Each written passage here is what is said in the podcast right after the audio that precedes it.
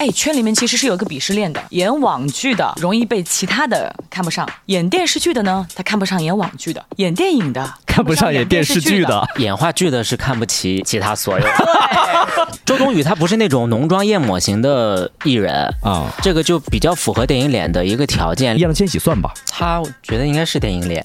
他本身是一个多方面全面发展的优秀艺人，嗯，所以他不能用电影脸三个字狭隘的形容。你不用这个样子，你们节目很危险，我知道。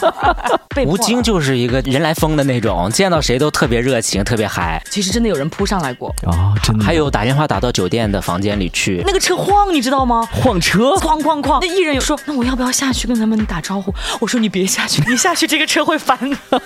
有一下飞机就要吃文和有的，就突然火了之后，第二次见他就完全不一样了，就就感觉像变了个人一样。男的几个字啊？两个字，就觉得再无理的要求，嗯，我都能接受。呱呱呱呱呱呱呱呱呱呱呱！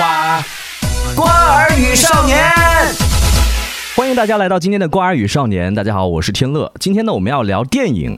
为什么要聊电影呢？是因为前段时间真的有一位朋友在问我，说你有多久没有看电影了？我其实回想了一下，真的今年看过的电影少之又少，似乎好像疫情或者说其他的原因已经改变了我对看电影的这种习惯。所以今天呢，我们也想请一请业内的从业者以及做这个电影节目的主理人来到我们的现场，聊一聊关于电影方面的一些。我觉得你做这个节目的原因根本就不是因为什么最近没有看电影，而是因为我们都很有闲，有时间，电影界都比较闲了，是吗？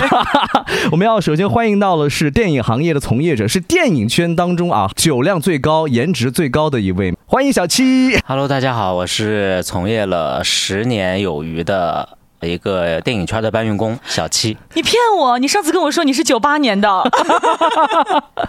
你看这位中气十足的女生，我们要介绍一下，是来自于马栏山漫漫观影团的节目主理人刘曼，欢迎你。Hello Hello，我是刘曼。哎呀，非常好，请到两位都是在电影行业已经摸爬滚打了这么多年了，所以啊，首先想问问小七，最初为什么会来到这个行业？哦，最初是误打误撞，因为那个时候在上大学嘛，就是因为喜欢看电影，嗯，想蹭一些不要钱的电影票。所以就去了影院做兼职，从那个时候开始，呃，我记得刚好是《少年派的奇幻漂流》吧上映的那一年是一二年，后来又有那国产喜剧《泰囧》泰囧的上映。所以那个时候是印象比较深刻的，就纯粹是为了看不要钱的电影。哇，刚刚那两部电影我都看过，那个是电影时代的黄金期哦，有一种票房蹭蹭蹭的拉回了十年前的记忆的感觉。哇，心好痛。对，那个时候电影真的是一个比现在要好很多，整个电影市场。有一种什么感觉？就那会儿你是电影院的人，别人会要托关系请你，哎，你帮我留 IMAX 中间那四张票好不好？我星期五晚上我超想看首映，就这种，你知道吗？现在，唉。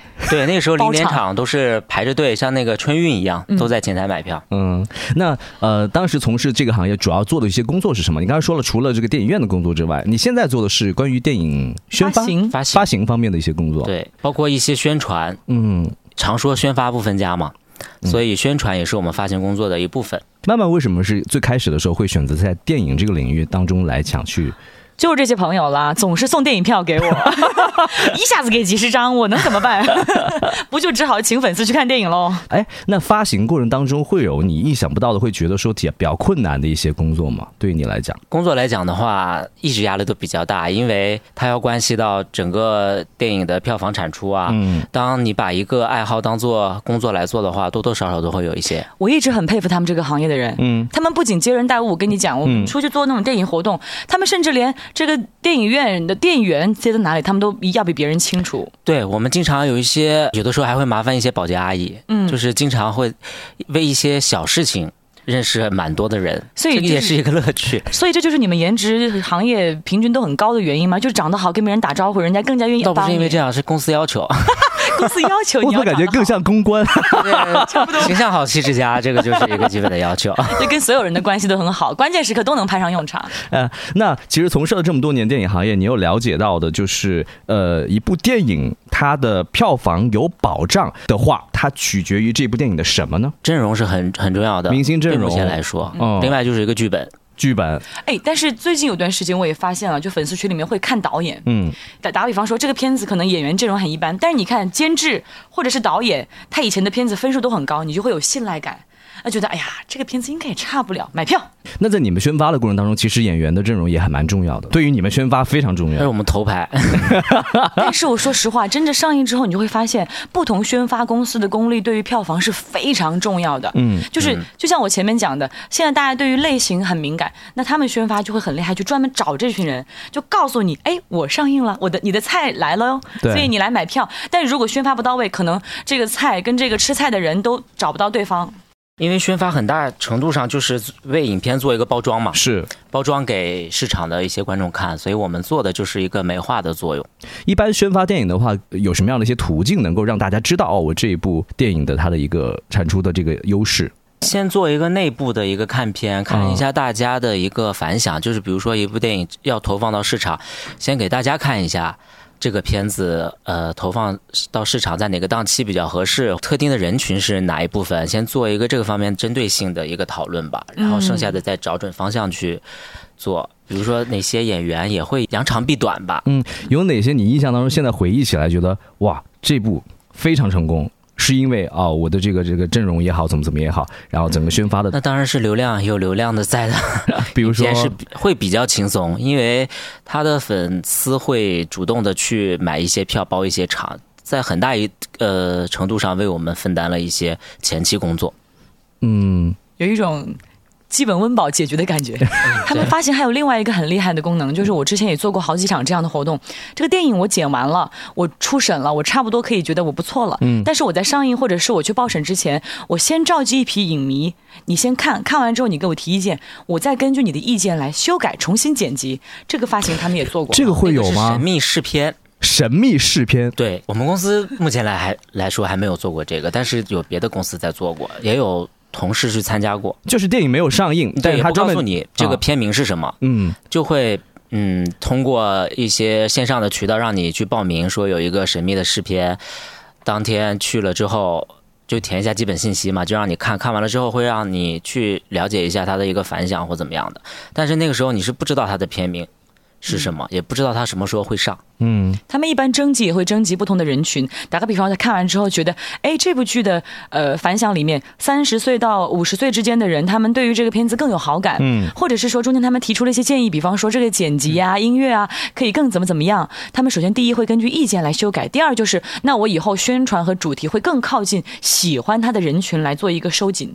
这样的话，最后这个电影成功的概率会高那么一点点。哎，那他会改变他的剪辑逻辑吗？会根据会根据对现场的一些观众的一些反响，这个其实要看导演，有的导演是完全不允许就有任何改动的，不允许。对，我们就就合作过很多有。比较有自己，因为他们个性的导演，导演都大导，小导就好说，那就看签的。无论是从时长啊，还是从内容上，都是不允许有什么改动的。这就是为什么最近有很多大片的片长那么长的原因。哎，我好像说出了些什么 啊？那最近一段时间，尤其是近两年啊啊，其实好看的片子可能对于普通人来讲不多。真正好看的片子，它有一个什么样的一些共同的特点没有呢？我觉得。好看的片子，一是能打动人，能抓住大部分观众的一个共情。嗯，共情。对，我觉得这个第一个问题应该是这么回答。嗯，现在好看的片子少，是因为整体的这个就是市场对，在我们餐桌小，片片子比较少。嗯，我今天其实节目一开始也提了一下我自己的状态，就是可能看电影的次数对于我的频次来讲会慢慢的在减少，就提不起兴趣呗。你们自己呢？你们自己从业者来讲的话，是不是还是会坚持每一部片子都去看呢？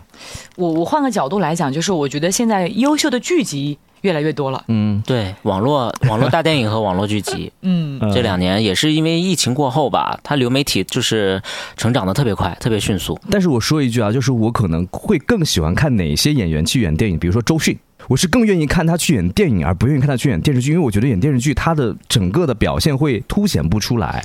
这是因为本身。因为这个尺寸大小，嗯捕捉的表达方式也都是不一样的。像同一部电影，你会觉得他在大荧幕很优秀，那它可能放到手机上看，你感受不到那种恢宏的表达力。但是有一些片子，嗯，最近我有包场请粉丝看的那个片子，叫什么就是你知道嗯嗯，它在那个手机上看一定不错，但是他放到大荧幕上，有些镜头的角度会有点晃。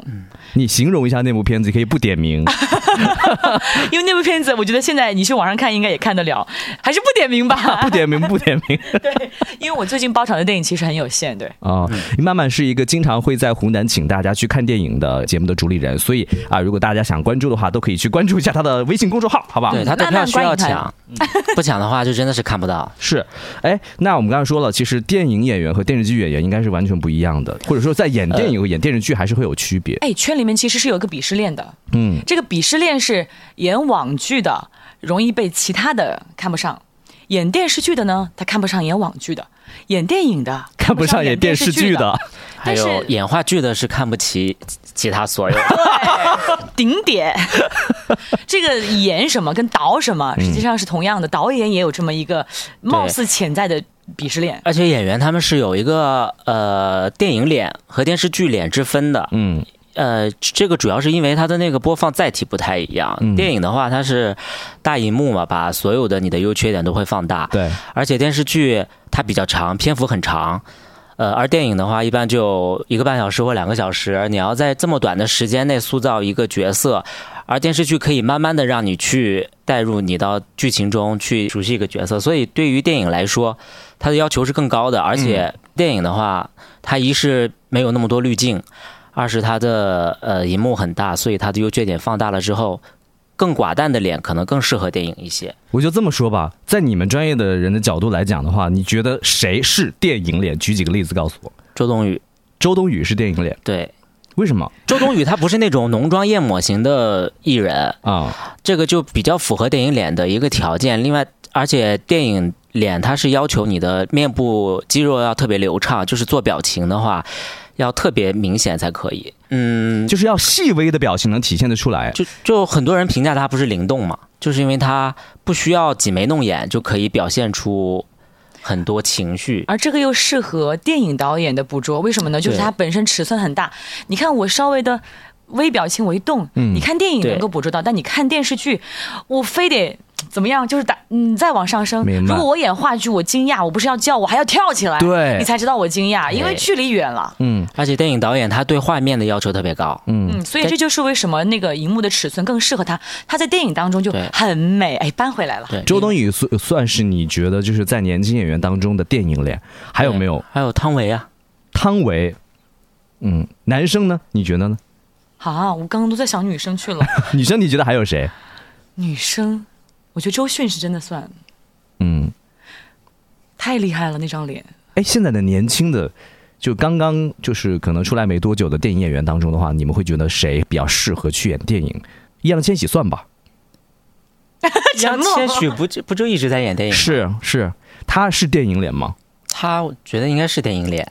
沉默代表了很多，就是他本身是一个多方面全面发展的优秀艺人，嗯，所以他不能用“电影脸”三个字狭隘的形容。对你不用这个样子 你们节目很危险，我知道。啊。那有没有一些年轻的演员让你们觉得哇，他是电影脸比较适合去？刚刚说到女生比较多，男生当中有没有？吴磊，但吴磊还是电视剧出身出身，但是他演电影，去年的《盛夏未来嗯，给你的印象会比较深，》，对，原因是也是你刚才说的那些就五官比较立体。哦 张译啊，那个朱亚文、对，欧豪，那你这样讲的话，那我就拿出那一套前面的那个鄙视链，人家都是从话剧舞台上出来的，人家就是全能，怎么能用电影脸这三个字狭隘的形容人家？我觉得电影脸是个不好意思。电影脸是个不好意思，当然，当然是不好意思了。你刚才提到了欧豪，你觉得也算是不是？嗯，嗯因为欧豪也是歌手出身嘛，但这这两年呃演的电影也比较多，嗯而且都还口碑比较好。进步很明显，嗯而且我认识前面你讲的，像那些女演员给他们化过妆的化妆师，也认识给欧豪化过妆的化妆师，嗯，他们就是跟我聊天的时候会说，嗯，大家的这个状态怎么样，就反馈艺人说欧豪这个人特别好相处。然后有几次他们在之前那个中国机长来长沙的时候，还会说要聚一聚怎么样的，嗯，很长情的一个人。就大男孩了。嗯，年轻的演员当中，可能刚刚提到了一些啊，就是我们觉得可能他也比较适合演电影，然后最近几年的发展，或者说最近几年的演技的提升，给你们带来的印象比较深刻的。你这么讲的话，最近《妈妈》里面的那个女三，就是演女儿那个，她之前演过一些片子很不错，但是她在《妈妈》那个里面是饱受诟病的，就是她要遇到一个，我感觉时期，因为每个演员他有自己的时期不同，嗯嗯就像每个人他的颜值在不同时期都会有不同的分数一样，演技也是。刚才其实说到了这个关于你的这个宣发的这个过程啊，以及你宣发的工作。那电影的宣发的惯用的手段对你们来讲有哪些呢？传统的一些宣发手段嘛，嗯，都可以包括嗯，比如说呃，这两年感触最大的就是宣发上的一个嗯阵地转移吧。像之前最传统的就是一些呃户外大屏啊、嗯公交广告、地铁广告这一类的，但这两年明显的很少了。这两年我们都主要转战到线上宣传了，什么微博、抖音呐、嗯呃小红书之类这这些线上更符合年轻化一点的。小红书也开始 去涉涉足了是吗？呃，小红书上应该都是粉丝在运营吧，嗯但是主要还是抖音跟微博。我关注到有一个点啊，以前啊，我们去看电影，比如说在电影开幕之前会有一些广告，是吧？就是所谓的电影的广告贴片贴片，对贴片预告会告诉你，但现在好像越来越少了，这是什么原因呢？要上菜的要花钱啊太少了对啊。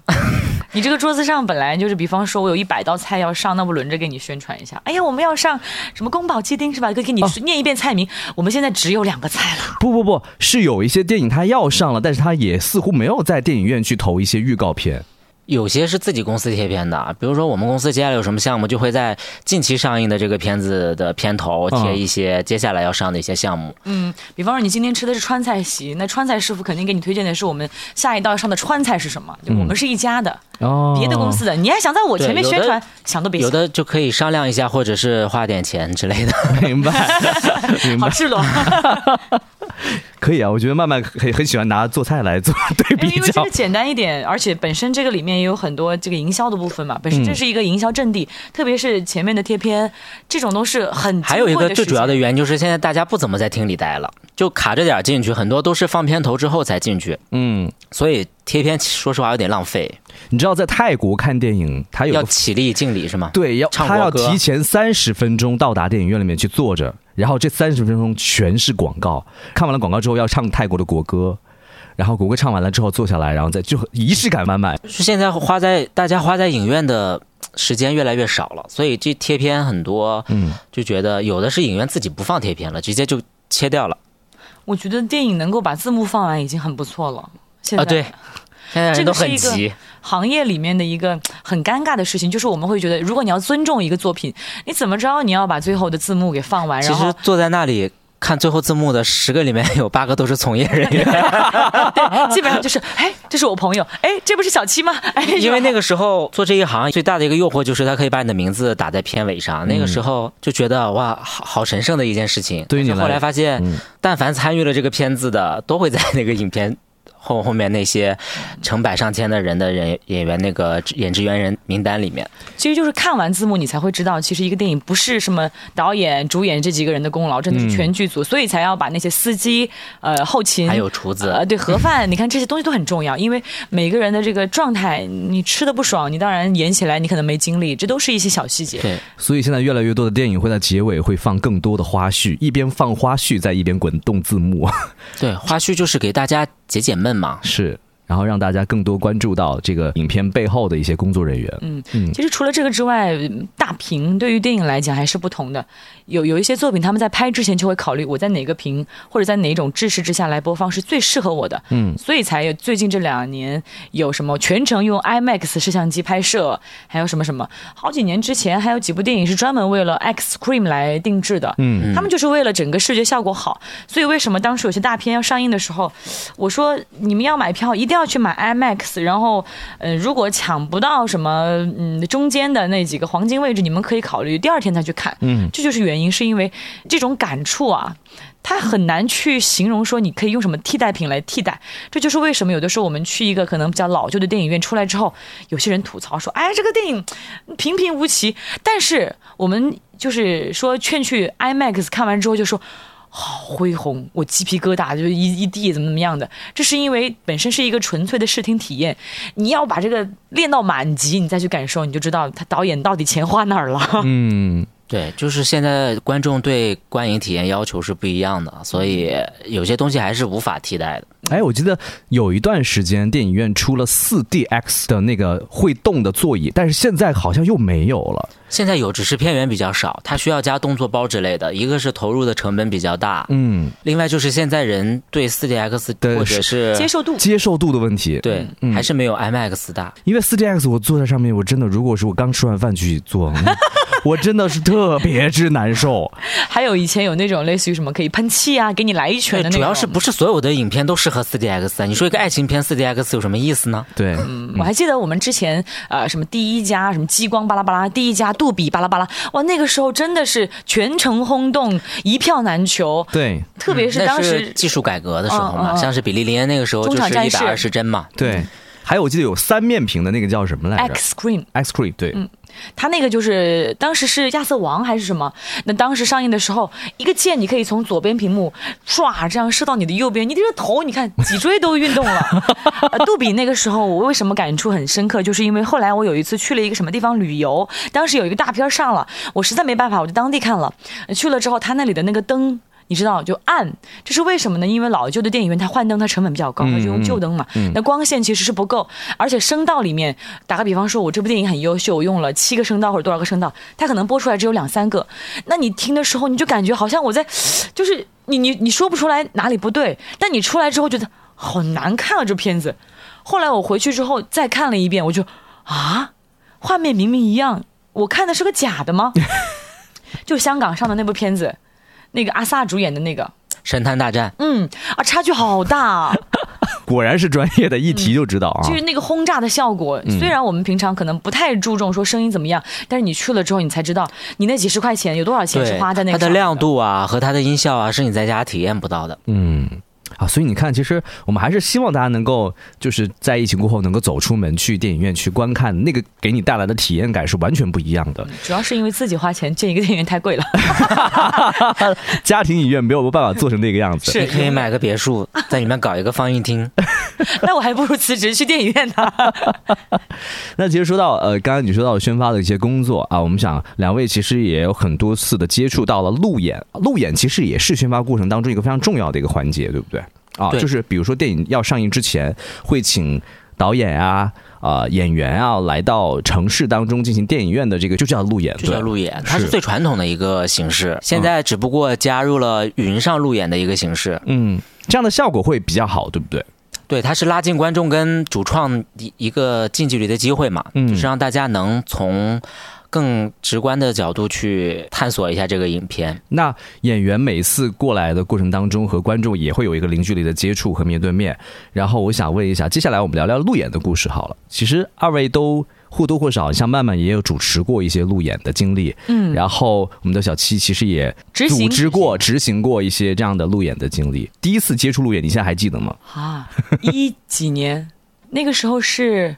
杜海涛，杜海涛的电影。杜海涛什么电影啊？呃，是一个动画片儿。我不。杜海涛的动画片儿。对，快乐到家。不不不，还要往前。那个主角是一只鸡。什么？我跟你讲，这种事情就是太往前到了。你要问我第一个，因为我是最近刚好是就是整一下照片。我只想问，动画片怎么怎么路演呢？一般是配音去，配音和导演去。哦，他是配音。对。然后他。需要来和观众见面，你当时是你一直主持是吗？是的，嗯，然后就跟他聊一聊这部片子创作背后的一些故事啊，其实就是是在万达，其实他完全可以自己主持，可能就是想偷个懒吧。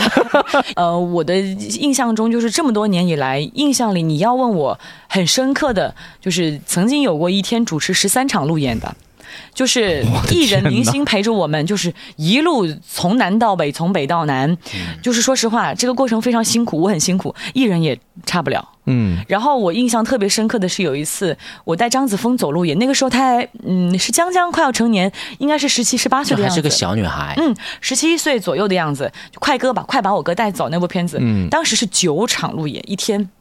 就是你想一个女孩，然后她当时其实也有一些学业压力，然后来跑这个路演，就是配合度非常高，她很认真的听每一个粉丝的提问，但是体力真的是一方面，我也吃不消，她也吃不消。后来我们大概走到第五场还是第几场的时候，上电梯，我忽然发现，咦，子枫你的嘴。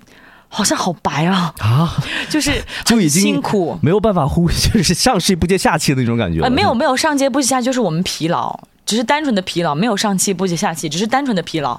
因为确实我也主持过几次路演，然后真的就是疲于奔命，我感觉真的是从头到尾在赶时间。嗯，你还没被落下就还不错。我没被落下，有的是因为整个团队太庞大了，就经常就是召集人去下一站的时候，有的时候会漏掉几个人。自己去吧，我们带不上你了。所以对于演员来讲的话，在路演的过程当中的话，他们最重要的可能第一方面，你刚才说了啊，体力很重要，对吧？啊。还有什么是对于你来讲印象比较深刻的？啊，你要讲我印象深刻的，嗯，我忘记是主持哪一场路演了，就是当时是在市中心的三四家电影院里面转站嘛，然后如果你要开车的话，这个时间你进车库出来很麻烦，嗯，这个时间就耽误了。那我是主持，我要先行，我中间做到了什么地步？就是。拜托我非常非常厉害的地头蛇朋友，帮我联系好了摩的司机，在楼下等我。我下来之后，我拎着高跟鞋，穿着拖鞋，哒哒哒哒哒，从电影院这样这样坐电梯下来。然后摩的师傅在门口等我。我上完摩的之后，摩的师傅把我带到下一站，然后我上去主持。下来之后，另外一位摩的师傅在下面等着我，然后我再上摩的，然后去另外一个电影院。中间就是转站效果非常棒，这是我这么多年以来觉得，这是真的就再也没有过。是片方最喜欢的主持。就是不需要。我们去操心，就你可以自己把自己安排好。因为我，嗯，你可以这么理解，就是粉丝们在现场看完电影之后，他肯定想第一时间见到主创。但确实，你要去暖场嘛。有些时间，他你晚高峰、早高峰或者什么的，那车堵上了，这谁也没有办法。但是有个人在前面，哎，调动一下气氛啊，问问问题啊，或者抛个小礼物，大家心情就会很好。嗯，哪怕稍微等一会儿，他们的心情状态都会很 OK。哎，一般演员在路演的过程当中的心情应该也还是不错的吧？他要表现的很不错，这个里面有故事，中间有空白，你懂的。你因为确实刚才慢慢说了，有如果是一天碰到了十三场的话，我要是一个演员的话，我其实也很对。其实大家都都能理解这个事情，就是在观众面前要把自己最好的状态拿出来嘛。但是到了休息的时候，可以。放松一下，这个都是人之常情了。所以我们一般都很敬业，到了休息的时候是不会拿出手就去拍艺人，也不会去打扰他们，他们让他们在休息室休息一下了。嗯，有没有让你觉得你在执行的过程当中，让你觉得影响吃力的、印象比较深刻的几次路演，吃力的也好，或者说你你你，因为你在执行路演的过程当中，还是比较担心明星或者演员会出一些状况，对不对？一个是人身安全，另外一个是时间的。问题，因为时间都是每一站都安排好的死的时间，但是路上的一些突发状况你是不可控的。如果其中有一站影响到了，后面所有的环节都会往后延。嗯，而且接机的时候也很担心，怕他航班晚点啊，或怎么样。所以时间对你们来讲是最重要的。对，没有，我觉得对他们来讲，他忘了一点，因为他其实每一次都做的很好，所以自己那是因为我们在前期走了不知道多少遍了。我知道，我跟你讲，他们最重要的其实是安保，他们只是前期已经付了很多心血，才会讲现场执行最重要。确实有很多粉丝会在现场，或者说他会围观，我们也会跟安保交代一下，就是对粉丝要还是要温柔一点，就不要太也要同理心一点嘛。嗯。他一是要保证艺艺人的一个安全，另外也不要太粗鲁的去对待一些路人或。也会要看艺人的意见，因为有一些人就哦，我今天太累了，怕照顾不好这些粉丝的状态，就是那我们就见面时间少一点，或者是离得远一点。但如果这个艺人就是说我可能在上升期，我特别需要跟粉丝互动，那我们哪怕在走道上也不会拦得那么紧，只要是艺人打过招呼就 OK。有哪些艺人是会在走道上就开始跟他们互动的吗？不是在走道上，那那么多人拍着呢，那那就是被。吴京就是一个典型的例子啊，他就是。人来疯的那种，见到谁都特别热情，特别嗨。北京人 哦，他就有的时候社牛会对社牛就会让我们工作人员就会有一点点担心，是不是？会觉得说哇，你这突然一下跟别人打招呼去了，跟别人握手去了。对，还有周润发，周润发真的很亲民，很亲民。他亲民到可以主动的去跟一些路人去合影，就我们在旁边就拦都拦不住，拦都拦不住。嗯，他也会要求保安不要拦。上次记得黄轩跟谢霆锋出来的时候，就立分别是两场活动，我印象好深刻。我不是在旁边这样走吗？然后就有女生在那边就说：“哦，好帅哦！哇，他鼻子怎么可以这么高？我当时就在想，这不是电视剧里才有的情节吗？为什么生活中真的有？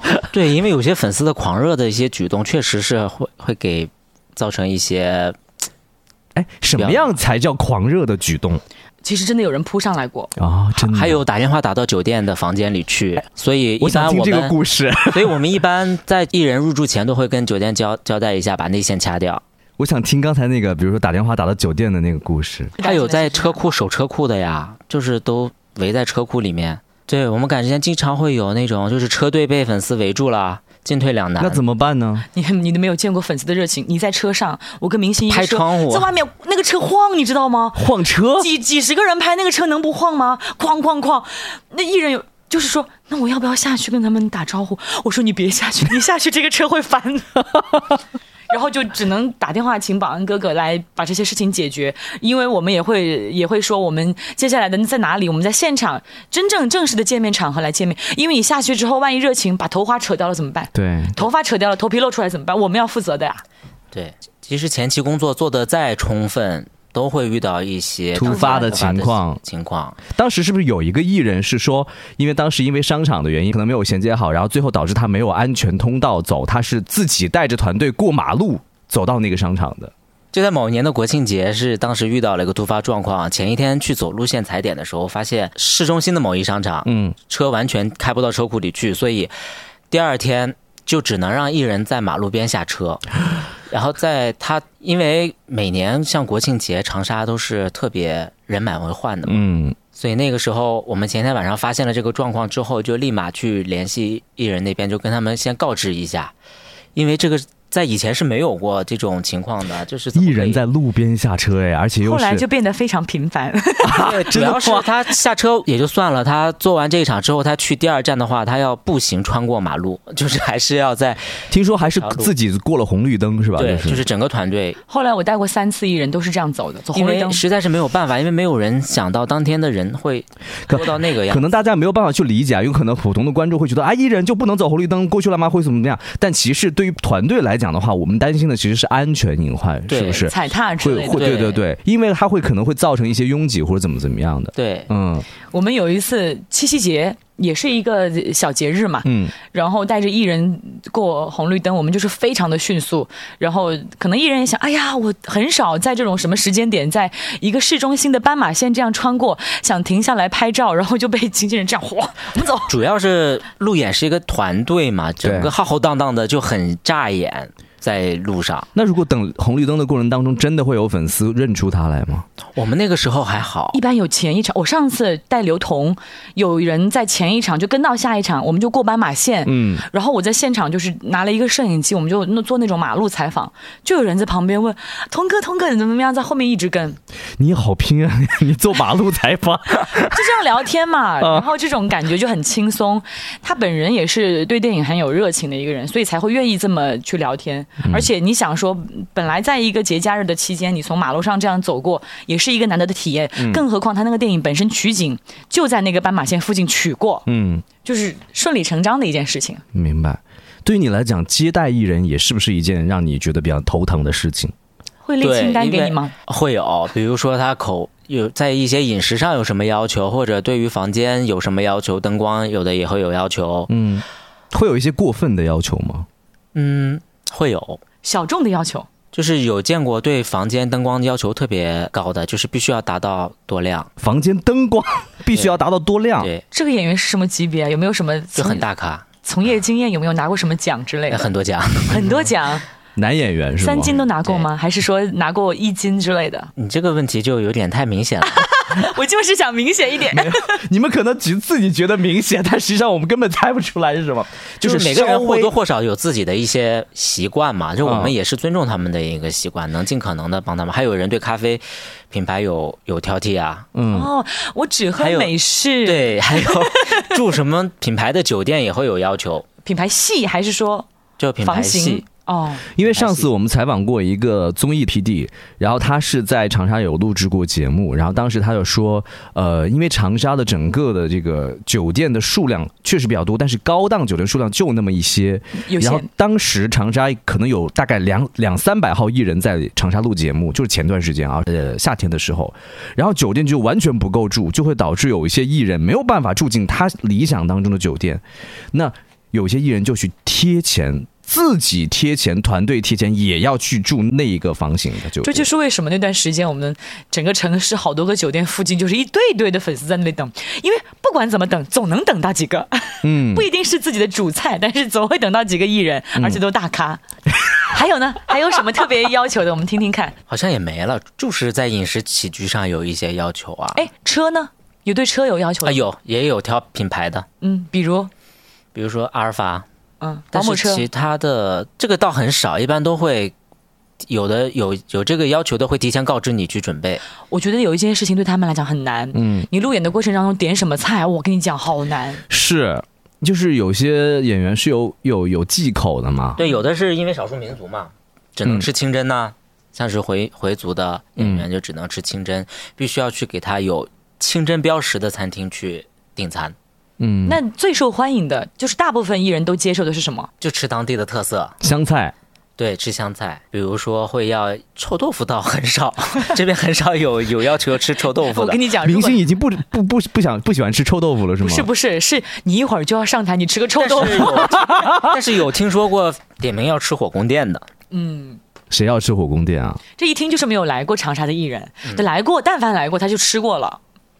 对，第第一次来，而且平常很少有机会来，就这种。就是有些他要求的东西在你眼里看起来非常非常的不显眼、不起眼什么的，但是对他来说就很稀奇啊。嗯，有没有艺人特别喜欢吃那种街边小吃的，什么炸串儿啊、烧烤啦？有有一下飞机就要吃文和友的哈哈哈，这个我好像知道。三个字，对，三字男明星，嗯，就是要求到酒店能吃到文和友。那个时候是中午吧，他很难，头发多吗？头发不少啊。曼曼真的是尽力了。好想扒出来。所以其实我们给艺人订餐，其实也是一件非常困难的事情。但他们都要喝点什么奶茶之类的吧？他们很忌口，一般都是工作人员喝。艺人他们对当天的那个状态要求是很高的，他、嗯他会尤其的忌口，尤其是女艺人，她是不会沾这些东西的。有没有那种就是荧幕形象是 A 面，然后私底下是 B 面那种，让你觉得很意外的艺人？有，就突然火了之后，嗯，第二次见他就完全不一样了，真的吗？就就感觉像变了个人一样。说的是女明星吧？男的，哦，几个字啊？哈哈，两个字，突然黄，这不一样是因为什么呢？红气养人吗？对，就他的要求也也高了，嗯这，很正常他态度也会有有所是转变艺人本人还是团队？艺人本人，哦，就以前接机的时候，你要帮他拿行李，你你他就说不用不用，我自己推。然后后来他火了之后就说艺人是自己拿行李的呀，不都是有助理拿行李吗？有这样的艺人，真的有，谁谁会自己拿行李啊？没事了。再怎么样都会有助理跟着呀。我只是举个例，就是大概就是前后的转变嗯，会很明显的那种。哦，倒还好，因为我们一般都是跟助理对接啊，也不会直接去对接到艺人。有没有接待过那种超黑脸的艺人？就是全程不爽，或者因为某个事情就开始不爽。有，就是活动前把自己团队锁锁在了那个休息室里，也不出来啊。把自己团队锁在休息室里，就也不是说，就是也不知道是因为自身的一些什么事情，就是不开心就不出发，不出发就会导致什么后果呢？时间时间就会赶呐、但是还好那一场都赶上了，只因为我们留的时间还算是比较充裕的嘛。是因为对饮食不满意，还是呃，不知道当时是为了什么事情，就是突然间就不开心了。男艺人还是女艺人？男艺人，好像有接触过的答案都是男艺人。我本来想跟他解释一下，可能女生有的时候是吧，特殊时期会情绪不稳定，但是你这样一讲，大姨夫也有可能吧？他现在还还有还有就是私底下打电话特别暴躁的啊，但是也不是冲工作人员了，是处理自己的事情。嗯就在路演途中，就是会一些他自己的事情不开心，大发脾气，但也不是冲着我们，你在旁边看应该也很吓人吧？我们就立马很使眼色的扭头就走啊。嗯，就这种时候，就是一赶紧赶紧离开。所以其实，在路演的过程当中，你刚才说到了很多一些艺人会有一些小的要求习惯，可能我们也会比较正常的去。满足他们的一些小的需求。那刚才说到，你说过分的，可能你现在还没有太接触到，是不是？就可能已经皮试了，嗯就觉得再无理的要求，嗯，我都能接受。不是他们变了，是你，成长了。就是已经跟刚开始刚入这行已经不太一样了。那个时候觉得哇，好新鲜。可你对你来说没什么，其实是不是？对，就是你完成了他这个无理要求之后，你会觉得啊我怎么那么厉害 怎么叫闯关游戏？他给你设关卡啊？，对。好正确的价值观。是他。感谢收听《瓜儿与少年》，我们不只是瓜，更想分享背后的精彩故事。欢迎热爱综艺的你订阅、点赞、留言，我们下期再见。